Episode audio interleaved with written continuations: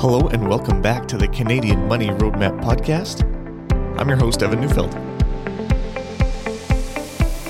Well, we are back from summer and we're going to start a new series here following along with my retirement readiness checklist. Today's episode is the first one out of the retirement paycheck section, talking about guaranteed sources of income.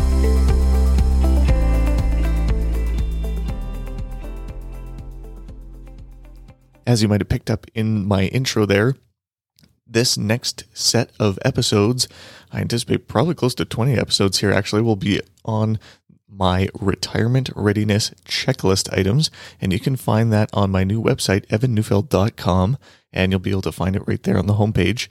So if you want to download that and follow along as we go, that would be awesome. But just so I can explain it for you a little bit, the retirement readiness checklist has five different sections your retirement paycheck, your money, living, giving, and your estate. And the estate is just a, a, way to say what happens after you pass away. Okay, so all of these things are items that you might want to consider before you take the leap into retirement. Now, that could be a number of years away, but the sooner you think about them, the easier they are to plan for. But as we go through the checklist, there's three sections yes, no, and I don't know. And my goal with a podcast here is to make sure that no one is clicking the I don't know box. Sometimes there might be an I don't know because it's too many years away, but as long as you understand what they are, you're going to get closer to understanding whether that's a yes or a no for each of these things. So today's episode, I'm going to be talking about guaranteed sources of income in retirement. So this can show up in a number of ways, and you don't necessarily have to have any guaranteed sources of income, but I'm going to talk about a couple of things where uh, you might actually have some that you don't even know about. So, the first one that most people think of when they think of guaranteed sources of income in retirement is a pension. Now, defined benefit pension plans are few and far between these days. Jobs like being a teacher or a nurse or police officer or firefighter, those types of public sector jobs are most likely to still have defined benefit pensions but some of them are changing over to something called a defined contribution. So let me go through those uh, uh, briefly here so you understand the difference. A defined benefit pension is something that is determined based on typically the number of years you've worked versus your age versus a multiple of your salary. Let's just use a hypothetical here. So, say you were a nurse for 35 years. At the end of your 35 years, you would qualify for a set payment for the rest of your life call that $4,000 a month. And then that continues on for as long as you're alive. And in many cases, a percentage of it would go to your spouse if you were to predecease them.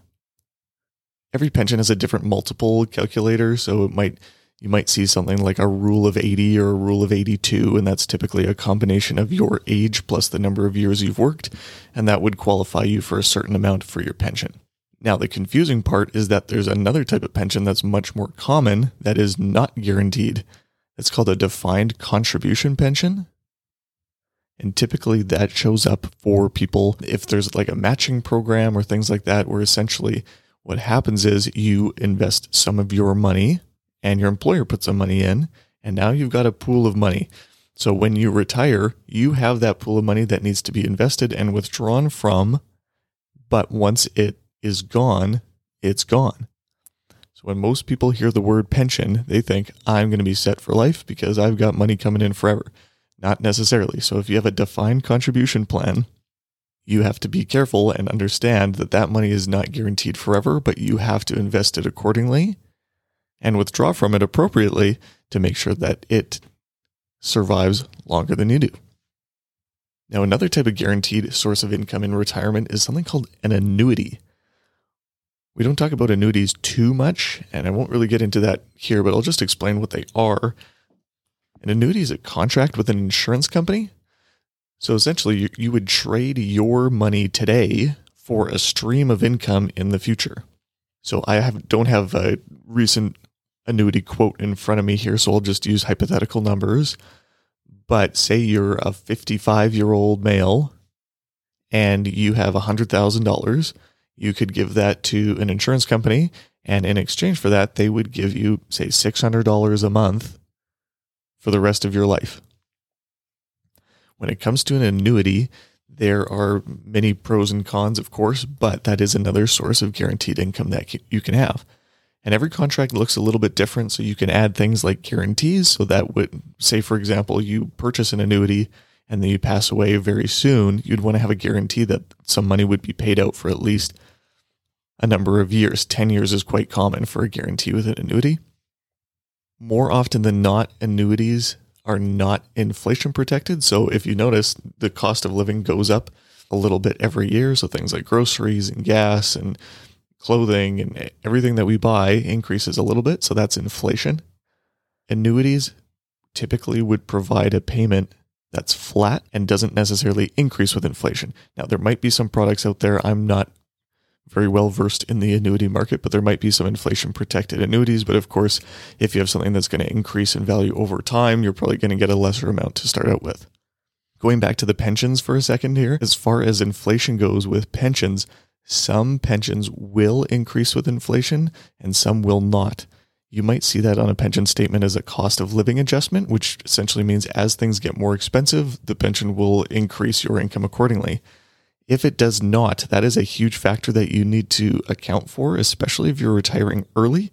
And early retirement is typically any time before age 65, because your life expectancy versus the inflation rate could really impact your long term retirement potential.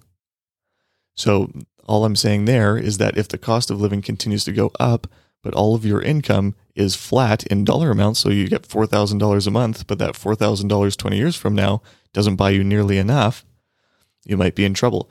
So, understanding what you have will allow you to plan in advance for that. Now, the last two items that I'm going to talk about here in terms of guaranteed sources of income in retirement. Uh, these are pension plans and government benefits that most people here in Canada would qualify for. I'm going to have dedicated episodes for these later on, so I won't get into the details here. But the Canada Pension Plan is one. If you are employed in Canada or previously employed in Canada, at least you can take a look at your pay stub and you can see that there's a deduction that comes off to contribute to the Canada Pension Plan your employer is actually doing the same amount in there as well. But just like a defined benefit pension, like I described before, there's a complicated calculation that goes into determining how much you could get. But right now, a 65 year old Canadian would qualify for about $1,200 a month from the Canada Pension Plan if they have contributed the maximum. I won't get into that right now, eh, but you can be on the lookout for that episode in a few weeks. The other one that I mentioned there is Old Age Security or OAS. That's a mouthful of vowels there. But this is not based on you working.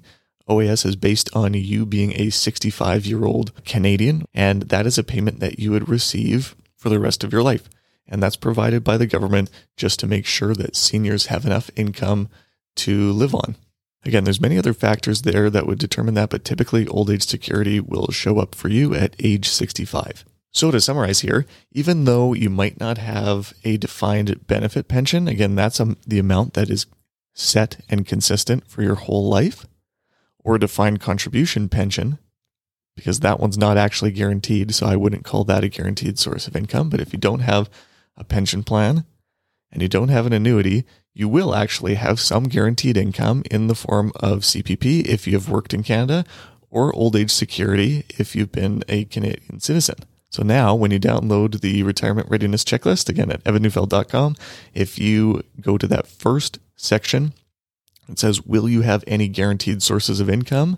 For the vast majority of you, you can click off yes.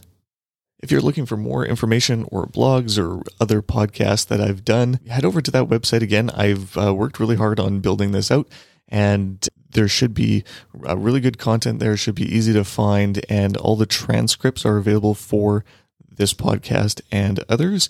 And so head over there and have a look. Uh, download the the checklist, and you can get on my email list as well, where you'll get regular updates. I've got a few exciting things coming down the pipeline here. So if you're on my email list, you should be able to be first in line to hear about those things. But again, thanks so much for listening today, and we'll see you in a couple weeks. Thanks for joining me today on the Canadian Money Roadmap podcast. If you enjoyed today's episode, I'd really appreciate if you left me a review on Apple Podcasts with your biggest takeaway. If you have questions or ideas for topics you'd like me to discuss on future episodes, please reach out via my contact info in the show notes. This podcast is intended to be educational in nature, and you should always consult your financial, tax, and legal advisors before making changes to your financial plan. Any rates of return discussed are historical or hypothetical and are to be used for educational purposes only. Evan Neufeld is a qualified associate financial planner and registered investment fund advisor. Mutual funds are provided through Sterling Mutuals Inc.